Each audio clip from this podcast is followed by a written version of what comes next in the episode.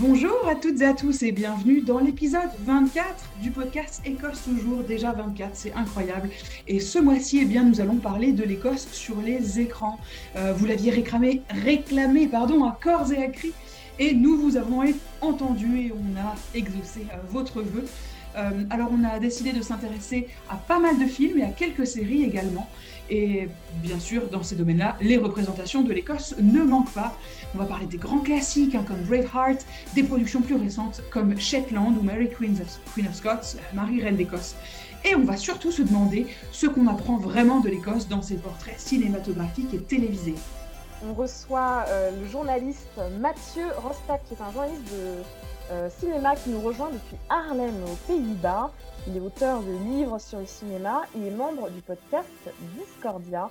Vous pouvez lire euh, son ouvrage sur euh, Mel Gibson, qui s'appelle Mel Gibson sur la brèche.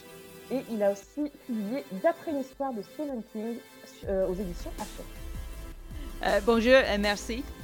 Our strength is our difference. Dinny feed it.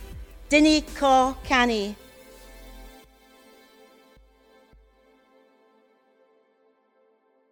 Mathieu, on est ravi de t'accueillir aujourd'hui dans le studio virtuel, si on peut dire, euh, d'Écosse toujours. Ça fait longtemps qu'on parlait de faire ce petit épisode spécial cinéma et ça y est, enfin on s'y plonge. Euh, rien ne vaut euh, un déconfinement ou une fin de confinement pour, pour se replonger encore une fois dans les petites pépites du cinéma écossais. Alors Mathieu, pour commencer, est-ce que tu peux nous dire, toi, comment est-ce que tu le décrirais, ce cinéma? À quoi est-ce qu'il correspond pour toi? Euh, déjà, euh, merci de m'avoir invité. Euh, je suis ravi d'être là, de pouvoir parler de, mes, passions, donc le cinéma et l'Écosse. voilà. Et ben, comment on peut décrire le, cinéma écossais? C'est un peu, un peu compliqué parce que on parle souvent de cinéma britannique. Euh, donc, comment est-ce qu'on peut exister en tant que cinéma écossais dans le cinéma britannique? C'est toujours la, question. Euh, disons que c'est une petite industrie du fait de, bah, que c'est un petit pays aussi. Euh, je ne sais plus combien d'habitants il y a, je crois qu'il y a 5 millions, quelque chose comme ça à peu près. Donc, donc forcément, bah, c'est une industrie de cinéma avec 5 millions d'habitants. mais il y a quand même des choses qui émergent parce qu'il y a une vraie histoire qui, est rattachée au, enfin, un contexte social, politique, historique lié à l'Écosse qui fait que on peut faire plein d'histoires. Et je pense aussi qu'il y a les, liens entre, avec, entre, entre Londres et Glasgow et Edimbourg qui peuvent permettre d'avoir des, fonds et de, faire des films. Et aussi, il y a des, réalisateurs, des réalisatrices, qui, enfin, des cinéastes qui vont partir faire leurs études euh, ailleurs, euh, donc aux États-Unis ou euh, ailleurs en Grande-Bretagne, et qui vont pouvoir ramener ensuite le, savoir-faire pour ensuite faire des films. Et donc, du coup, on, va avoir, on va les évoquer tout à l'heure, mais on va avoir euh, Bill Forsyth qui va, qui, va, être le grand réalisateur écossais. On a aussi David Mackenzie qui fait euh, la navette entre les États-Unis euh, et l'Écosse. On a Lynn Ramsey qui a émergé en Écosse. On a, je sais pas, on a même Peter Mulan qui est un, acteur très connu mais qui est aussi réalisateur. Voilà, donc on a plein de, gens qui essaient de faire des choses. voilà, mais c'est donc on ne sait jamais trop sur quoi on va tomber. donc on a beaucoup de films historiques, beaucoup de films sociaux aussi, parce que dans le versant moderne de, de, l'Écosse, j'imagine, qui est plus euh, dans, une, dans, une, thématique drame social, quelque chose de, kitchen drama euh, qu'on peut voir, des trucs de la BBC ou euh, des films de Ken Loach, ce genre de choses. Puis après, on a la partie historique, donc, parce qu'avec l'histoire tumultueuse de l'Écosse, avec, avec ou contre celle de l'Angleterre, voilà, donc ça, ça, génère beaucoup, beaucoup d'histoires à raconter. Voilà, donc on, a, on va avoir aussi ça. je dirais que c'est les deux axes principaux du cinéma écossais, c'est le, tout ce qui est euh, révolte, indépendance, euh, pour les, films à costume, les films d'époque, et puis euh, la partie plus working class. Mmh. Tu disais que c'est voilà, un cinéma qui rayonne beaucoup pour un pays qui n'est pas un énorme pays. Hein. L'Écosse, c'est effectivement que 5,5 millions d'habitants. À ton avis, pourquoi le cinéma et les films écossais ils ont tant de résonance dans autant de pays du monde? Je pense que le fait qu'il y ait plein d'acteurs qui soient partis euh, euh, faire des études classiques de, théâtre, euh, et, puis des réalisateurs aussi qui, ont essayé de faire des choses dans des écoles, parce que les écoles britanniques aussi sont renommées, ça permet d'avoir un savoir-faire qui ensuite, comment dire, peut s'exporter, on va dire. C'est le cas de, le meilleur, exemple, c'est Ewan McGregor, qui a réussi dans les années 90 à exploser littéralement, et maintenant il fait quasiment que des films américain. Voilà. Euh, et après, euh, oui, je sais pas. Enfin, après, c'est du cas par cas, hein, évidemment, mais je pense aussi qu'il y a un côté euh, extrêmement cinématographique de l'Écosse qui permet de faire des grands films d'aventure, qui permet de faire des, des choses plus, comment dire, d'envergure. Donc, c'était notamment le cas de Braveheart avec enfin, le film de Mel Gibson. Quoi. On va avoir, il y a tout un, comment dire, un, un décor qui qui va permettre une forme de, comment dire, un, truc très dramatique. Euh, euh, et, euh, et, puis après, bon, bah, il y a aussi toutes ces histoires absolument horribles, on peut le dire, de, de, ce qui est les, films sociaux, etc. Et donc, je pense qu'il y a une, forme de comment dire, une forme de cliché. Je ne sais pas si le, le, cliché qui, le terme de cliché est le bon, mais, mais quand on pense à l'Écosse, on imagine les décors, enfin on imagine la nature euh, sauvage et hostile, ou alors on imagine euh, des working class euh, dans des, HLM tout pour l'Inde de Glasgow ou d'Edimbourg. Donc, donc il y a aussi cette, volonté de se dire, oh, bah, tiens, si j'ai envie de voir un film sur l'Écosse, je peux voir un film de Ken Loach parce que c'est l'image de l'Écosse que j'ai. Enfin, je sais pas, hein, peut-être que je me trompe. Euh, donc là, on vient de parler euh, et d'évoquer euh, Braveheart. Hein. Moi, personnellement, je pense que c'est la première production que j'ai vue et qui, voilà, qui était liée à l'Écosse, ou sinon la série Highlander, qui commence à dater un tout petit peu. Mais Braveheart, quand il est sorti en, en 1995, il a été vu par des millions de téléspectateurs dans le monde entier, 50 millions. Phénomène donc, avec ce film réalisé et interprété par Mel Gibson aussi avec Sophie Marceau. Euh, on dit toujours que si on voulait faire moins juste historiquement, on aurait difficilement pu faire pire. Euh, par exemple, le port du kilt, qui vient des années, des siècles même après William Wallace. Mais bon, ce n'était pas l'intérêt du film hein, qui a donné un sens de fierté euh, aux Écossais qui se sont vus décrits comme courageux et vaillants face à un, ennemi plus grand et plus fort qu'eux, toujours fidèles à leurs principes et à leurs valeurs. Et c'est une vision qui est récupérée, énormément récupérée en politique, on fait appel à cette imagerie pour promouvoir l'indépendance de l'Écosse. Par exemple, Alba Party, qui est un parti euh, très récent qui a été créé par l'ancien Premier ministre euh, Alex Salmond et qui reprend en fait euh, cette image des grands guerriers écossais qui se sont levés pour l'indépendance de l'Écosse. Et en fait, c'est comme si Braveheart avait contribué à lever ce qu'on appelle le Scottish cringe. Donc en fait, c'est cette gêne, cette honte même un peu par rapport au fait d'être écossais, qui fait l'Écosse, le tartan, le kit, l'accent, etc., etc. Braveheart a aussi euh, largement contribué à populariser l'Écosse comme une destination de choix pour l'industrie du cinéma. Euh, les superbes paysages euh, dont parlait Mathieu, les très belles villes. rien de mieux pour shooter son film. Il y a un vrai attrait touristique aussi grâce à des productions comme Outlander qui ont eu un succès phénoménal. Donc, par exemple, on a eu Dark Knight Rises qui a été tourné dans les Cairngorms. Les Standing Stones de l'île de Lewis ont inspiré Rebelle de Disney. Cozy Castle dans l'Ayrshire a vu The Wicker Man, euh, Avengers Infinity Wars a été tourné en partie dans le centre-ville d'Edimbourg, etc., etc.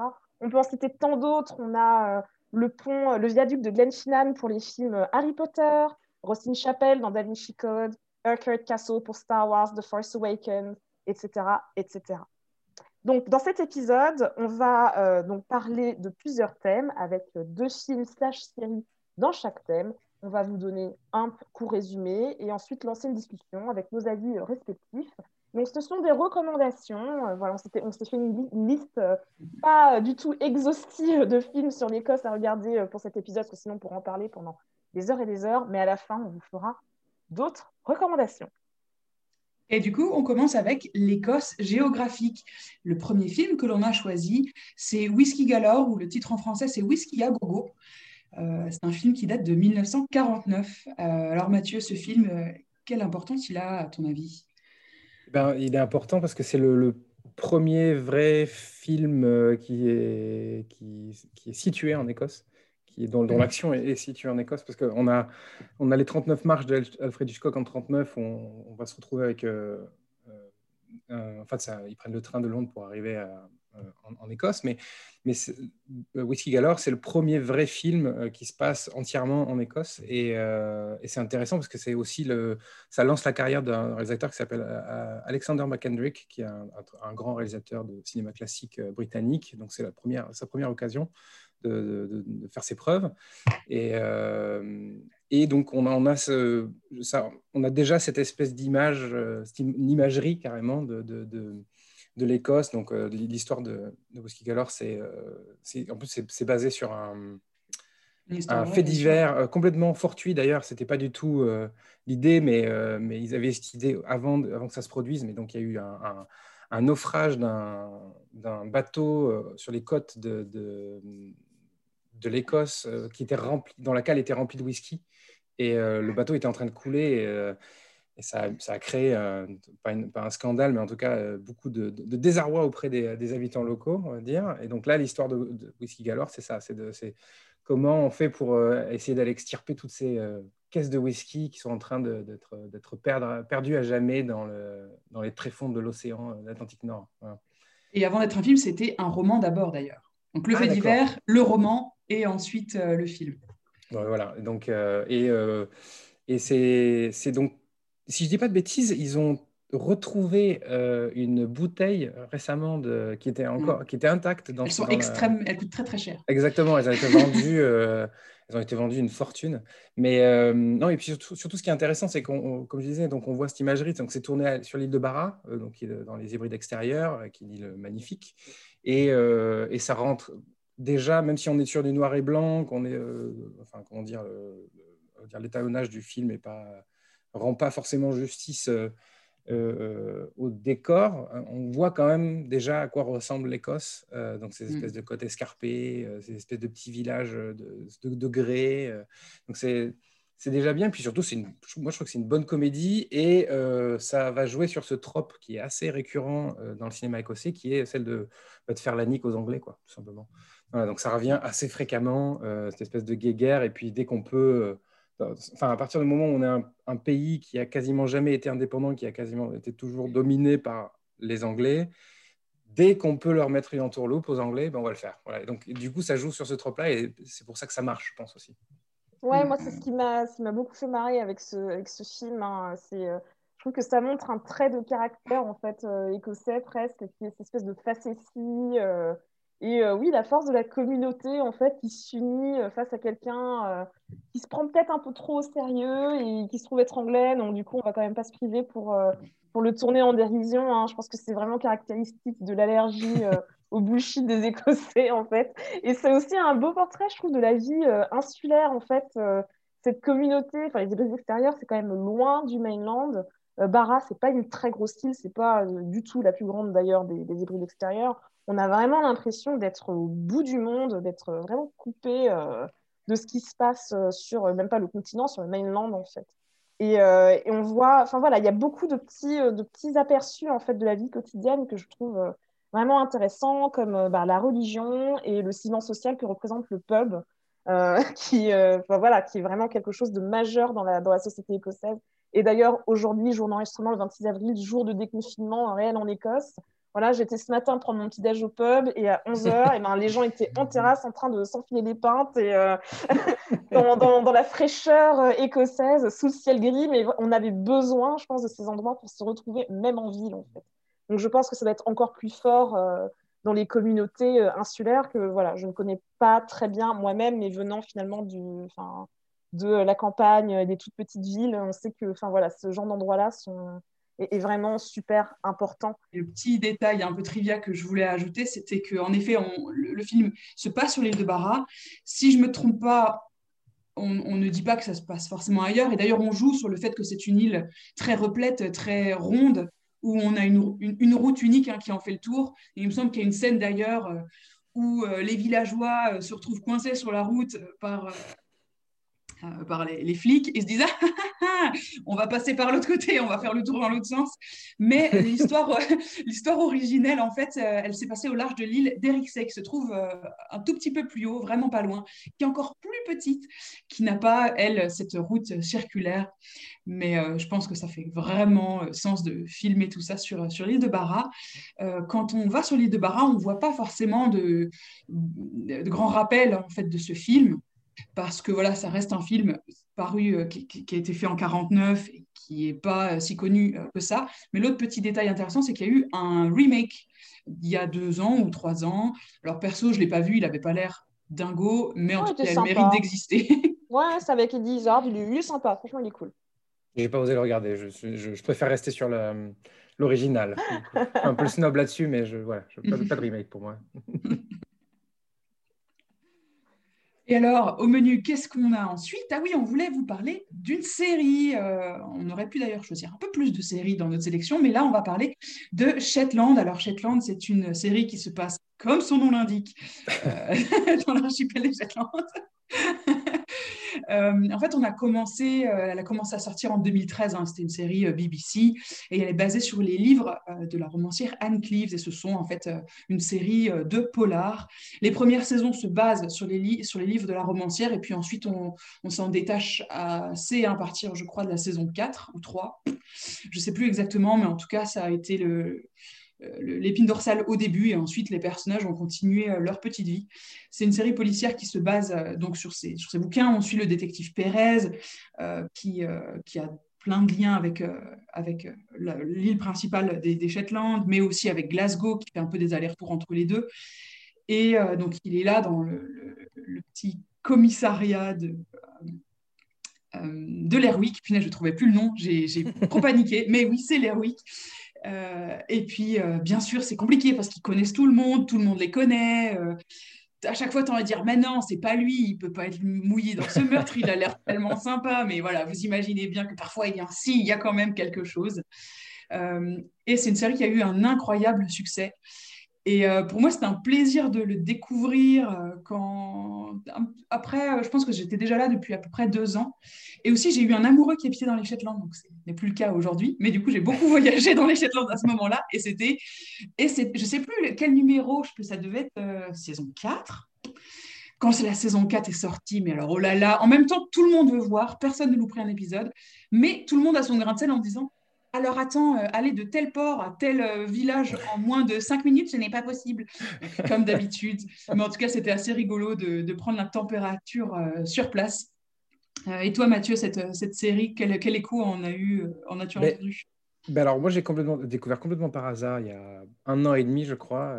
j'étais à la recherche d'une nouvelle série policière et, et j'étais extrêmement surpris. Alors enfin déjà j'étais très heureux parce qu'enfin il y a une série euh, qui se passe dans les tréfonds de l'Écosse euh, où justement alors euh, à ça parlait tout à l'heure de, de- du caractère insulaire, enfin de, comment dire le, le, le fait que ça puisse créer un, un contexte très particulier. Et là on est complètement dedans euh, avec Shetland puisque et d'ailleurs, je me dis qu'on ne peut pas faire 15 saisons parce qu'au final, il y aura plus de gens, euh, il y aura plus de méchants sur les, sur les Shetland que, que, de, que de bonnes personnes. Donc, il y aura, un problème à un moment. Mais euh, c'est vraiment ça, c'est tout le monde se connaît, euh, ce sont des petites îles, et puis enfin, pour passer d'une île à l'autre, enfin, euh, tout est, tout est balisé, on sait que tout va se passer. Et pourtant, on arrive quand même à, essayer, on arrive quand même à créer euh, euh, une série euh, policière là-dessus. Et puis, ce qui est intéressant, c'est que alors, et là, c'est mon interprétation, c'est que euh, donc les Shetland, his- historiquement, c'est pas forcément rattaché à la couronne britannique et c'est quelque chose de plus scandinave en tout cas. Voilà, elles sont très connectés avec la, la culture scandinave. Et euh, justement, ce qui est intéressant dans cette série, c'est qu'on va faire une série policière britannique, donc euh, très, très ancrée dans, dans cette tradition de série policière, euh, euh, comme, on- comme toutes, les, enfin, toutes les chaînes ont leur propre série. euh, et, euh, et on va quand même donner une sorte de petit twist euh, scandinave noir. euh, Comme on a pu le voir, enfin comme ça a été la mode euh, à partir des années 2010, il y a eu toutes ces, toutes ces séries suédoises, euh, danoises, euh, qui sont un peu, un peu plus sombres, un peu, un peu très grises aussi dans, dans les éclairages, etc.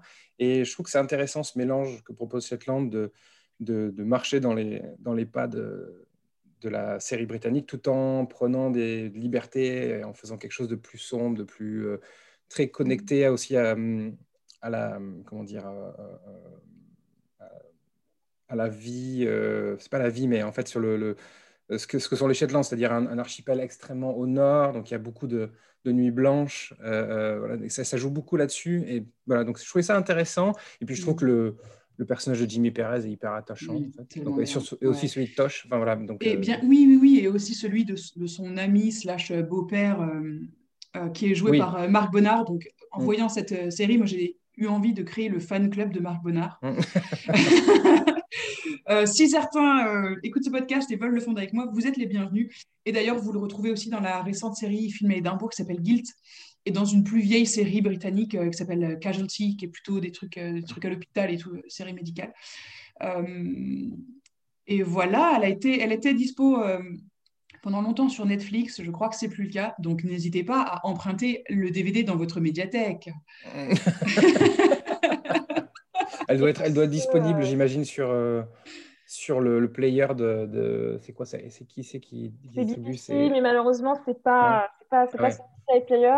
Moi, j'ai n'ai pas encore vu cette série, mais euh, vraiment, vous me donnez euh, très très envie. et je vais attendre du coup que la saison 6 arrive sur le Player et je pense qu'il ils mettront toutes les Ils mettront tout. Ouais, ouais, ouais, ouais, ils mettront l'occasion euh, En France, c'est difficile de, de, suivre ça. bon, eh bien, nous allons sur ce passer, mes chers amis, à l'Écosse historique. Nous avons choisi deux films pour en parler. Le premier, eh bien, c'est le film Marie Stuart, Reine d'Écosse. Il est sorti euh, tout début 2019 et il est réalisé par euh, Josie Rourke. Est-ce que vous voulez que je vous fasse un micro-résumé. De toute façon, il n'y a pas énormément de suspense. C'est la vie euh, de, Marie Stuart. Voilà. Marie Stuart fait son œuvre. Voilà. voilà. Marie Stuart, asseyez-vous. Vous avez trois heures devant vous. On y va, c'est parti. Non, mais en fait, on se focalise sur la partie où Marie Stuart revient en Écosse. Donc, on est dans les années 1560. Elle a été reine de France pendant environ 4 minutes 12, mais euh, son mari François II est mort, donc elle doit revenir parce que sa maman elle-même, euh, la, régente, la française de Marie de Guise, est aussi morte. Donc grosse année de galère pour Marie Stuart qui arrive en Écosse. Pardon. Ça fait longtemps que j'ai plus guidé, tu sais, donc c'est. Euh, donc voilà, le film en tout cas commence là-dessus avec l'arrivée euh, de, Marie Stuart et on va suivre en fait son arrivée à la cour, qui est tenue à ce moment-là par, euh, son, demi-frère, hein, qui est aussi qui a un peu ce rôle de régent, et c'est le problème de les guerres de religion. Elle est une grande catholique, l'Écosse est en train de passer euh, au, protestantisme. Et il y a bien sûr cet autre grand personnage du film qui est Elisabeth Ier, la fameuse cousine, avec qui les relations euh, sont compliquées et on explore vraiment cette, euh, cette idée-là. Donc, encore une fois, mais c'est pas que Braveheart, c'est tous les films historiques. Vous allez jamais voir un film historique qui est à la lettre de l'histoire. Déjà, premièrement, parce qu'on ne sait pas tout. Et deuxièmement, parce qu'on n'a pas, non, plus 15 heures devant nous en général quand on veut voir un film. On veut le début, une intrigue sympa et une fin, tout ça en moins de deux heures.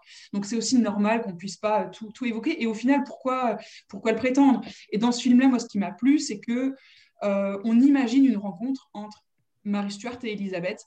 Cette rencontre n'a jamais eu lieu, mais on la suggère euh, dans une très belle scène, euh, un peu cachée dans, les, dans le linge qui sèche, si, je me souviens bien. Mhm, et, ça, en fait, ça marche, et je pense que ça reste un film intéressant sur un personnage ô combien exploré, parfois, parfois bizarrement, mais c'est bien, ça remet un peu les pendules à l'heure. Je ne sais pas vous ce que, mais ce que euh, déjà, il a été exploré, mais pas forcément du côté écossais. Euh, là, pour la première fois, on a un point de vue écossais sur la question de, de Mary Stuart. Euh, non, et puis en plus, ce qui est intéressant, et c'est le, cas de tous les films historiques qui, qui, concernent l'Écosse, c'est que y a, tu, tu, posais la question tout à l'heure de qu'est-ce qui fait que euh, les films écossais peuvent avoir du succès, c'est aussi qu'il y a cette image de Beautiful Loser qui, colle à la peau des Écossais. Et, euh, et Mary Stuart en est l'exemple. Euh, William Wallace aussi, Bonnie Prince Charlie, enfin voilà. Donc tous les, grands héros romantiques de l'histoire écossaise ont échoué. Et, c'est hyper intéressant de voir dans, quoi ils ont échoué. Euh, parce que finalement, on aime bien les gens qui gagnent, mais on ne les aime pas trop non plus. Hein. Euh, c'est pas toujours, c'est pas très marrant de tout temps gagner. Et, euh, et, je trouvais intéressant de, traiter ça du point de vue justement de, Mary Stuart et de. Et puis en effet, il y a cette fameuse scène que, comme, tu décrivais, qui est extrêmement belle, puisque bon, euh, moi, j'ai toujours un problème avec les films à costume, les films d'époque, c'est toujours un peu problématique. Et surtout, je trouve que la mise en scène de Josie Rourke est pas toujours, un peu mécanique, un peu. Ça a fait de la mise en scène de théâtre au départ. Enfin, c'est sa première réalisation de cinéma. Donc, elle est surtout, euh, c'est une très très grande dramaturge et, euh, metteur en scène de théâtre. Et donc, du coup, ça sent un peu.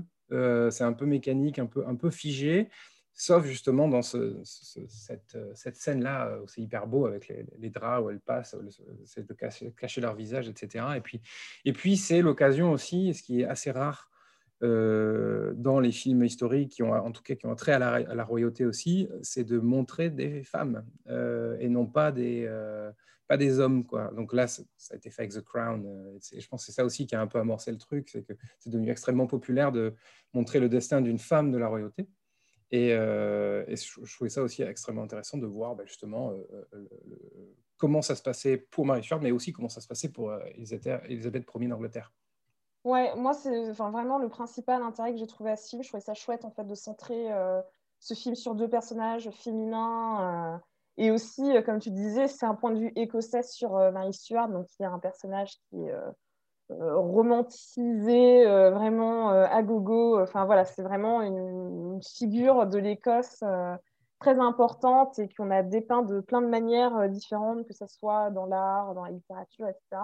Mais ce que j'ai trouvé assez chouette dans ce film, c'est que vraiment, enfin, c'était un peu un discours sur euh, presque comment les Écossais se voient, en fait, cette reine qu'ils adorent. Euh, ils lui ont donné tous les attributs, en en fait qu'ils pensent peut-être avoir aujourd'hui.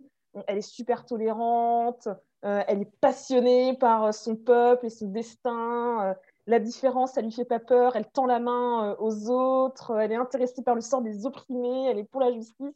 Et même si à la fin, eh ben, elle a perdu, elle a perdu littéralement la tête, euh, eh ben, au moins, au moins, elle a été euh, true to herself, quoi. Elle s'est pas trahie et euh, elle est toujours restée euh, droite dans ses bottes. Et c'est vraiment un truc qu'on voit, je trouve, dans plein de domaines en fait de la culture et de la vie de l'Écosse, notamment dans le sport, en fait, ce côté oui, du, du, perdant romantique en fait, dont on fait l'éloge partout, mais bon, au bout du bout, il est quand même bon dernier. Mais au moins, mais au moins, il est resté authentique et je trouve ça assez charmant trouve ça euh, assez chouette. Euh, et c'est quelque chose qu'on revoit peut-être, alors ça serait, c'est pas un perdant hein, évidemment, mais dans Outlooking, mm. euh, qui est donc un film en 2010, qui est sorti en 2017, réalisé par David Mackenzie. C'est l'histoire de l'accession au trône écossais de Robert de Bruce et de son bras de fer contre Édouard Ier d'Angleterre et son fils. Et c'est en quelque sorte le moment de la définition de l'Écosse comme un État politique uni euh, et indépendant. Et pareil, Robert de Bruce, c'est vraiment une figure historique aussi euh, majeure pour l'Écosse. Perso, ce film, moi, je suis extrêmement partagée. Euh, encore une fois, c'est pas un film qui est réputé pour sa justesse historique. Moi, j'ai toujours un peu de mal avec les films qui sont peut-être un peu trop sanglants. C'est toujours la même question. C'est est-ce que est-ce qu'on glorifie la violence ou est-ce que justement on la dépeint pour la critiquer? C'est toujours la même question parce que bon, c'était quand même à l'époque, c'était un monde qui était extrêmement violent. Euh, mais est-ce qu'il est, est, nécessaire de le montrer? Je ne sais pas. C'est vrai que moi, je, l'ai revu euh, donc, pour, l'émission, euh, parce qu'il est, sur, Netflix. Et, et, ouais, il y a quand même des, des, full frontales, enfin des, des, qui sont genre en gros plan et tout. c'est peut-être un peu trop, mais c'est une sorte de porte d'entrée pour le public international sur ce que peut être l'Écosse ça, montre un peu c'est, euh, cette espèce d'archétype, de personnage archétypal de, de, ce qu'est le, leader écossais, euh, comme, les, comme, comme Marie Stuart aussi. Et en effet, il y a, euh, on va perdre debout plutôt que vivre à genoux. Quoi. Enfin, on va mourir debout plutôt que vivre à genoux. et, et, oui, et, donc du coup, c'est vrai que c'est un peu, un peu étrange. Alors en plus de ça, moi je suis toujours dérangé, et c'est souvent le cas malheureusement, toujours dérangé par des films qui se passent en Écosse fait par des Écossais avec des acteurs américains. Euh, donc c'est Chris Pine qui joue euh, Robert de Bruce et, et alors il essaye d'avoir un accent écossais et euh, malheureusement c'est pas donné à tout le monde et il n'y arrive pas trop. Mais c'est ça qui est dingue, ça, me rend dingue moi, c'est qu'il y a tellement de bons acteurs écossais. Pourquoi vous allez chercher des Américains, des Anglais, des je sais pas. Bref, mm-hmm. mais néanmoins je trouve que c'est quand même intéressant et puis surtout si on compare à Braveheart, parce qu'il y a Robert de Bruce qui est, qui est dans Braveheart aussi. Euh, on parlait de, véracité historique, on est quand même plus proche de la véracité historique avec Outlaw King qu'on l'est avec, euh, avec Braveheart. Voilà, donc pour ça, c'est un, peu, un petit peu plus intéressant, on va dire. Et puis, je trouve que c'est intéressant de s'attarder sur la, la, la, personnalité de, de Robert de Bruce, euh, voilà, qui qui n'est pas trop trop connu justement parce qu'il a été un peu éclipsé par William Wallace après Braveheart et que là c'était bien un peu de recentrer le de, remettre l'église sur la place du village et de, de, mm. montrer qu'en fait, le vrai leader de, la première guerre d'indépendance euh, écossaise, c'était lui et pas William Wallace. Bien sûr, et c'est lui qui est devenu, qui est devenu roi et, euh, et qui a vraiment transformé l'essai de, William Wallace, si on peut dire. Et moi, je suis assez d'accord avec toi, Mathieu, sur le côté historique. C'est quand même un peu mieux euh, fait que dans Braveheart. Même si comme toi, ça, j'en ai, j'aime, moi, j'aime pas quand c'est sanglant et tout ça, dès une balade, une bagarre, je fais autre chose. Maintenant, euh, je, vais me faire un café. Moi, pour moi, du point de vue historique, il y a deux choses intéressantes. C'est que déjà, on comprend que malgré tout le, truc porte-drapeau, l'Écosse, nanani, bah, en fait, euh, Robert de Bruce, c'est juste un lord, c'est juste un mec haut placé dans la société, qui sont énormes. Et ces gens-là étaient énormément dépendants de l'Angleterre. Leur richesse était très dépendante de l'Angleterre. Et donc, ce ne sont pas, des, ce sont pas comme un Braveheart, des petits paysans qui voulaient se défendre contre l'opprimeur. Ils faisaient partie des opprimeurs, en fait. Ils étaient euh, de mèche avec les opprimeurs. Donc, en fait, c'est plus un retournement de veste euh, très opportuniste euh, puisque à ce moment-là, la couronne est vacante et Bruce se dit Ok, là j'ai ma chance euh, de, percer, et il a eu raison. Et ce qui est intéressant aussi, c'est qu'on explique que euh, à ce moment-là, la royauté, eh bien, ce n'est pas un, système de droit divin, ce sont les lords qui cooptent en gros la personne qui sera le roi. Et, donc, malgré le fait que la pierre de la destinée, dont on a souvent parlé dans ce podcast, plus que de raison, eh bien, elle a disparu, elle est déjà volée à ce moment-là par, par euh, notre ami euh, Édouard Ier d'Angleterre, mais euh, Robert de Bruce va quand même se faire couronner à Scone et, suit tout le, toute la tradition en fait du couronnement. Mais c'est intéressant de montrer que justement c'est plutôt un acte politique de ok on se met tous d'accord, on veut que ce soit lui le roi, plutôt que oh punaise c'est un être divin, bien sûr que c'est lui qui devrait avoir la couronne. Et complètement d'accord, bien sûr, avec l'histoire de pourquoi est-ce qu'on ne met pas des, acteurs écossais quand on, parce qu'on les a. Mais alors moi, j'étais à la première de Outlooking à Glasgow, au, euh, Glasgow Film Theatre. Donc voilà, 2017. Euh, la, salle blindée de, gens vraiment chauds de l'indépendance. Donc dès que tu as des Anglais qui se prennent euh, des, casseroles, ça applaudissait, tout ça. C'était très bizarre. Et bien sûr, à la, donc, mon, compagnon me, qui vient de Glasgow, qui me dit... bah, dis donc, Chris Pine, franchement, pourquoi avoir mis un Américain, son accent, c'est n'importe quoi. Et là, je dis, mais tu te rends compte que de, base, à l'époque, les gens ne parlaient pas comme le glasvégien du coin. Donc, en fait, la licence, euh, la licence tu vois, il y a une, certaine licence artistique. Personne n'a l'accent de l'époque. S'ils nous parlaient comme on parlait euh, au Moyen-Âge écossais, on ne comprendrait rien. Donc, qui sonne euh, comme le, le, quatrième né de la génération McDonald's, tant mieux, tu vois. Mais si c'est pas le cas, en réalité, les deux, les deux scénarios sont faux, si tu veux. Donc, euh. mais en termes de promotion de talent, c'est clair que ça aurait été mieux euh, de choisir quelqu'un euh, de local, quelqu'un qui, qui, soit aussi, qui ait peut-être une connexion un peu plus particulière à ce à ce personnage. Après, j'imagine que l'idée, c'était aussi de vendre. quoi. Si on veut que les Américains regardent le film, il faut bien leur mettre l'un des leurs, n'est-ce pas? Eh bien, c'était très agréable cette petite partie historique. Et maintenant, on va revenir dans le présent pour parler de la société écossaise d'aujourd'hui. Comment est-ce qu'on la montre au cinéma? Il y a énormément de films qui pourraient illustrer cet angle. On a dû en choisir que deux, c'est pas facile, mais on vous a choisi euh, deux films qu'on vous recommande très très chaudement. Le premier, c'est bien sûr La part des anges, euh, Ken Loach, 2012. Euh, sans doute l'un des films les plus applaudis. Il est encore passé en rediff sur Arte cette année. À chaque fois qu'il sort, tout le monde est super content. C'est vraiment un film feel good à regarder. Je vous résume l'histoire en deux mots et ensuite je vous laisse euh, en débattre. Donc, euh, on suit en fait un, petit euh, brigand de seconde zone, si on veut, à Glasgow, qui se retrouve en fait à être condamné à faire des travaux d'intérêt général. Et en faisant ça, il rencontre d'autres collègues et le formateur, hein, si on peut dire, ou la personne qui est en charge du groupe, leur propose d'aller visiter une distillerie. Et là, c'est la grosse révélation, le whisky en Écosse.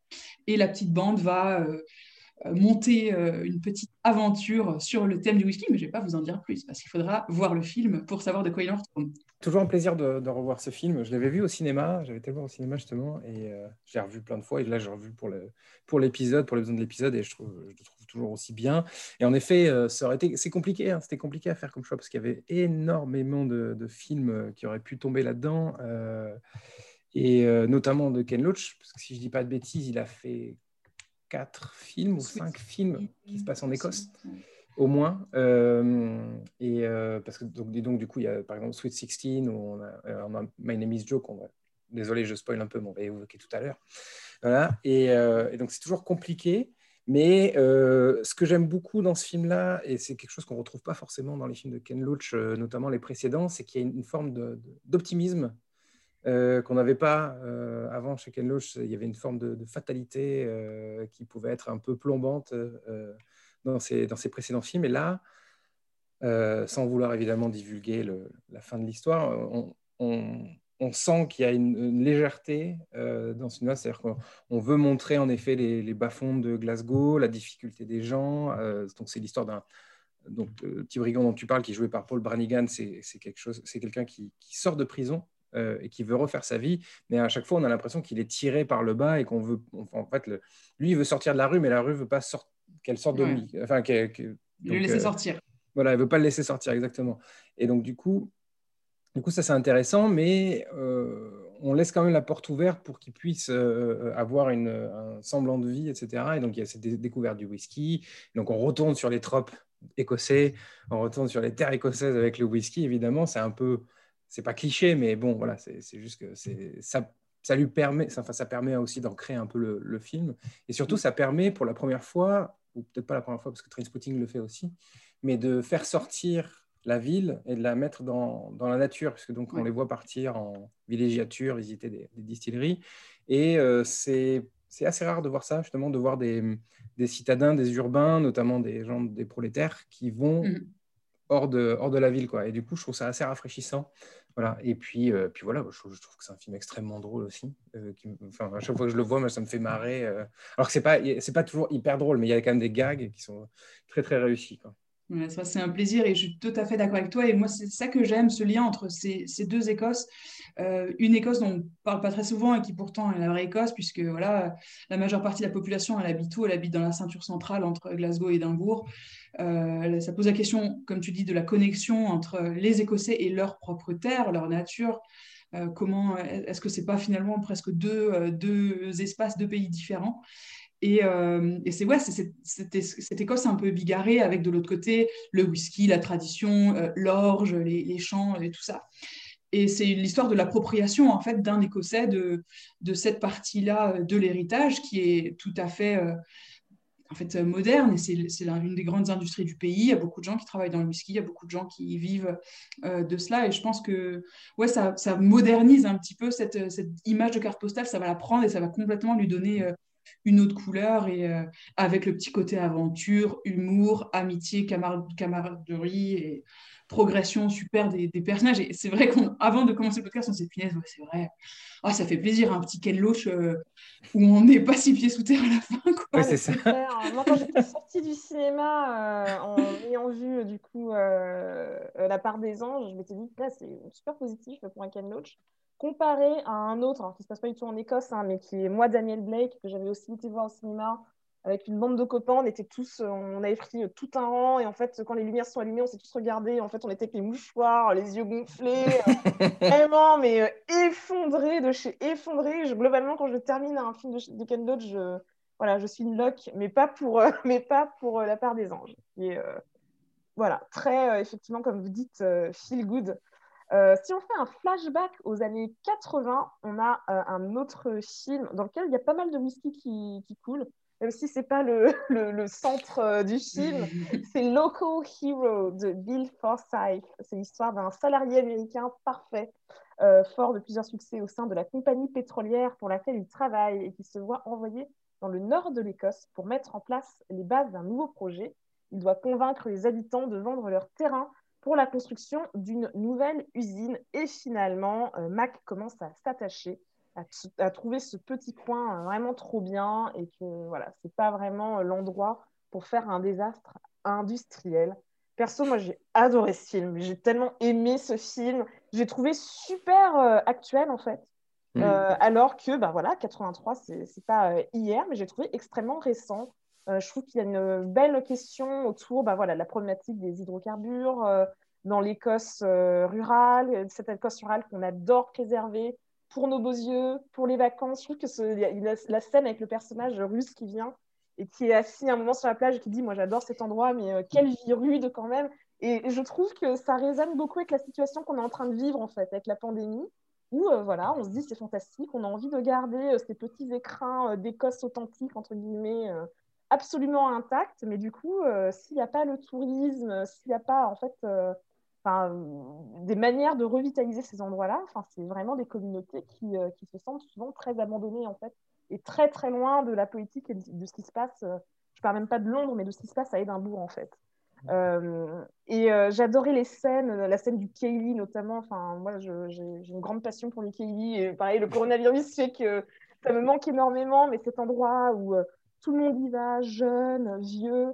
mais les étrangers aussi sont accueillis avec bienveillance. Personne ne regarde Mac bizarrement, personne ne regarde le russe bizarrement. pourtant, il y a une scène hilarante où il prend le micro, il commence à chanter. J'adore. J'adore aussi tous les mecs du bled qui font on leur demande vous faites quoi comme métier, ils disent bon, on fait un peu de tout en fait, on prend tout le taf qu'il y a. Je trouve que c'est super actuel, c'est pas un film qui a du tout vieilli et j'ai trouvé que c'était une très belle lettre d'amour à l'Écosse en fait. Mm. Il y, a un truc qui est génial dans ce film-là, c'est le, enfin, cette idée qui traverse le film qui est que n'importe quel étranger qui arrive en Écosse tombe amoureux du pays. C'est ce qui arrive donc à Mac euh, dans, le film, et c'est ce qui est arrivé aux Russes aussi euh, précédemment. Voilà, et j'adore cette idée que il arrive, il est censé venir faire son travail et en fait, il, veut tout abandonner. Il, veut, il propose même à un moment dans le film de, de, tout racheter au, au, mec qui tient à peu près tout en fait, dans, le village. Il propose de lui racheter son bed and breakfast. Il propose de, même de lui racheter sa femme, presque, on va dire, sa petite amie quoi. Euh, mais euh, oui, donc euh, moi aussi très, très très belle découverte parce que je connaissais pas du tout Bill Forsyth le, réalisateur hein, de, de, ce film-là, euh, Local Hero, qui est euh, en plus le, qui est vraiment le réalisateur écossais par excellence. Euh, et ça aussi, j'ai découvert, c'est-à-dire que contrairement à d'autres réalisateurs qui vont partir aux États-Unis faire des films, lui, il a décidé de rester en Écosse pour continuer à faire ses films avec des fonds américains. Et il essaie vraiment de mettre en lumière plein d'aspects, parce qu'il a fait, si je dis pas 7 ou 8 longs métrages, si je dis pas de bêtises. Et parmi ces 7 ou 8 longs métrages, il a essayé à chaque fois de montrer un aspect différent de l'Écosse. Et euh, alors après, je, considère que celui-ci, c'est peut-être le plus réussi de Bill Forsyth. Mais, euh, mais ça vaut quand même le coup de voir la majorité de, de, ces films. Et, euh, et ouais, donc, excellente surprise, vraiment, quoi. Et puis, puis enfin, je sais pas si vous avez marqué, mais il y a Peter Capaldi dans le film, mais qui a, qui a 25 piges. tellement jeune. Au début, j'avais. Oui, voilà. Exactement. Donc, ça fait très bizarre quand on est habitué à le voir entre deux âges en Doctor Who. Et, que finalement, il, est, euh, il joue un, jeune freluquet euh, qui tombe amoureux d'une sirène, euh, un peu, d'une certaine manière. Hein. Ou même dans son de Fikovit, où vraiment, il jurait, il donne 10 000 gros mots à la seconde. Et clairement, c'est un gros contraste par rapport au personnage qu'il joue, qu'il campe dans, dans, dans Loco Hero. Exactement. Et puis, et puis lui, lui, donc ce personnage-là, mais aussi tous, les, tous les autres personnages secondaires, je trouve qu'il y a ce truc génial de, de, de, comment dire, d'entraide, de, solidarité au sein du village. Il y a encore cette idée que on est un village isolé, en effet, et, et on a, enfin, on, on, est là les uns pour les autres parce que de toute façon, on n'a que nous. En gros, c'est ça. Et j'aime beaucoup cette idée. Et, et, comme tu disais aussi, il y a le, cette idée de, de, de comment dire, de de village isolé. Qui, et d'ailleurs, en fait, quand ils, quand ils décident de vendre le village, euh, quand ils décident tous de vendre leur terre, euh, on se dit c'est malheureux euh, évidemment ils ne devraient pas faire ça parce que c'est une terre magnifique elle ne devrait pas être rachetée par un consortium américain pour le détruire et en même temps on ne peut pas leur en vouloir quoi on comprend totalement pourquoi ils font ça parce qu'ils sont tellement isolés ils ont tellement envie d'une autre vie ils sont tous en train de porter des, pulls en, laine et euh, ils portent tous des bottes en caoutchouc. Je, peux considérer qu'ils en ont vraiment marre de porter ça 365 jours par an. Quoi. Voilà, et euh, donc c'est, je trouvais ça intéressant un peu le, contraste aussi que pouvait mettre ce film-là. C'est, c'est, jamais tout noir, jamais tout blanc dans Local Hero. C'est vrai. Et moi, j'ai beaucoup aimé euh, cette sorte de mélancolie qui prend le, le, le, personnage, mais aussi nous, ou tous les voyageurs, comme tu disais, toutes les personnes qui découvrent. Et lui, c'est fou en plus, parce qu'il découvre presque par hasard. Il explique au début qu'il est envoyé en Écosse parce que son nom de famille c'est McIntyre, parce que ses parents immigrés roumains, je sais pas quoi, avaient mis comme ils se sont dit ah ça sonne bien, on va mettre ce nom-là sur le papier en, immigrant. Et du coup bon tout le monde pense qu'il est écossais alors que pas du tout. Et donc il découvre euh, ça et il y a cette genre de mélancolie euh, très difficile à décrire mais qu'on retrouve que j'ai ressenti et que je, je, reconnais dans beaucoup de discours euh, de gens. Et je pensais au début que j'avais pas aimé le film en fait. J'ai, je me suis retrouvée happée aussi dans cette ce petit côté un peu chelou, cette, bizarre, cette, cette, bizarrerie quoi, de, de l'ambiance de ce film. Et vraiment très, très aidé ce film par la musique. Et euh, c'est fou parce que l'autre jour, je rentre dans le salon et mon copain était en train d'écouter la... le truc de ce film. Je me dis, pour... je dis ouais, j'adore, c'est trop l'ambiance et tout. Donc c'est euh, la musique de Mark Knopfler que vous connaissez mm. dans, dans Dire Straits. Mm, c'est ça. Qui, qui, qui, vraiment qui joue aussi un, un bon, un bon rôle dans, dans le film et, et, qui vaut le coup. Ouais, mais c'est clair que c'est. Enfin, il n'y a pas longtemps, j'ai interviewé une américaine en fait qui euh, s'était installée ben, précisément dans ce coin en fait du nord de l'Écosse, euh, en plein pendant la pandémie. Euh, voilà, je m'attendais à ce qu'elle me dise oh là là, c'est quand même pas facile, etc. Le premier truc qu'elle m'a dit, c'est j'ai une réaction viscérale euh, à ce pays en fait. Et je pense que c'est un peu ce qui arrive à mm. beaucoup de gens qui viennent, et dont à Mac dans mm, ce mm, film. C'est l'Écosse l'a pris au tripes c'est donc la fin de la première partie de notre épisode sur l'Écosse sur nos écrans. Rendez-vous le mois prochain pour la suite. Nous serons toujours en compagnie du journaliste Mathieu Rostac. Mais en attendant, dites-nous ce que vous avez regardé, ce qui vous a plu sur les réseaux sociaux. Vous pouvez aussi nous retrouver sur SoundCloud, sur notre site internet écossetoujours.com et chez nos amis d'Allo la planète. À très bientôt